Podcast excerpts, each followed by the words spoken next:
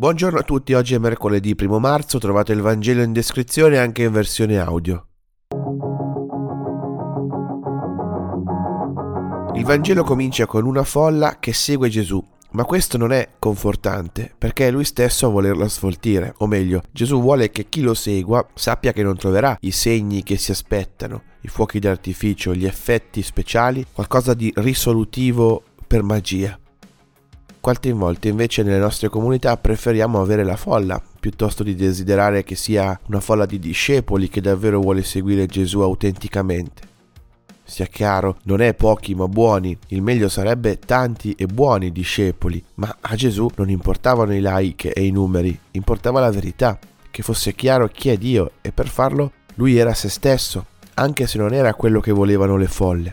La folla urla Barabba e non Gesù quando deve scegliere. La folla vuole segni risolutori e invece trova Gesù che è un uomo che sarà messo in croce, che invece di proporre il successo per se stessi propone di dare la vita.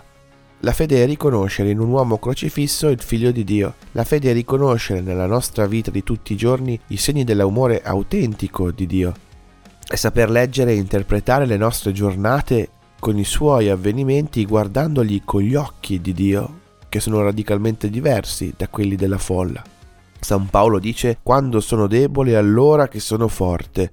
Gesù a differenza del nostro mondo non presenta come modello un eroe invincibile, non chiede la perfezione, non chiede il successo, ma chiede di prendere su di sé le proprie fragilità, povertà e debolezze e invece di far finta che non ci siano, invece di comprimerle per essere secondo standard ideali, per poi esaurirci e infrangerci come vasi di porcellana, ci chiede di assumerle di prenderle sul serio, senza tragedie perché nessuno è perfetto. E soprattutto ci ricorda che lui stesso non è venuto come trionfatore, ma mm, come un piccolo bambino in una mangiatoia, come figlio di falegnami in mezzo ai dottori della legge, come uomo debole sotto il peso della croce, ma con la forza dell'amore di Dio, che ha saputo essere più forte di tutto questo, nonostante le apparenze, e gli ha fatto vincere ogni debolezza, ogni peccato, perfino la morte con la risurrezione. Che la Quaresima sia il tempo in cui non siamo folla, non ci spaventiamo di stare con Gesù, di stare con le nostre debolezze, per scoprire che l'amore di Dio è l'unica cura, non la finta forza e il finto successo. Buona giornata a tutti.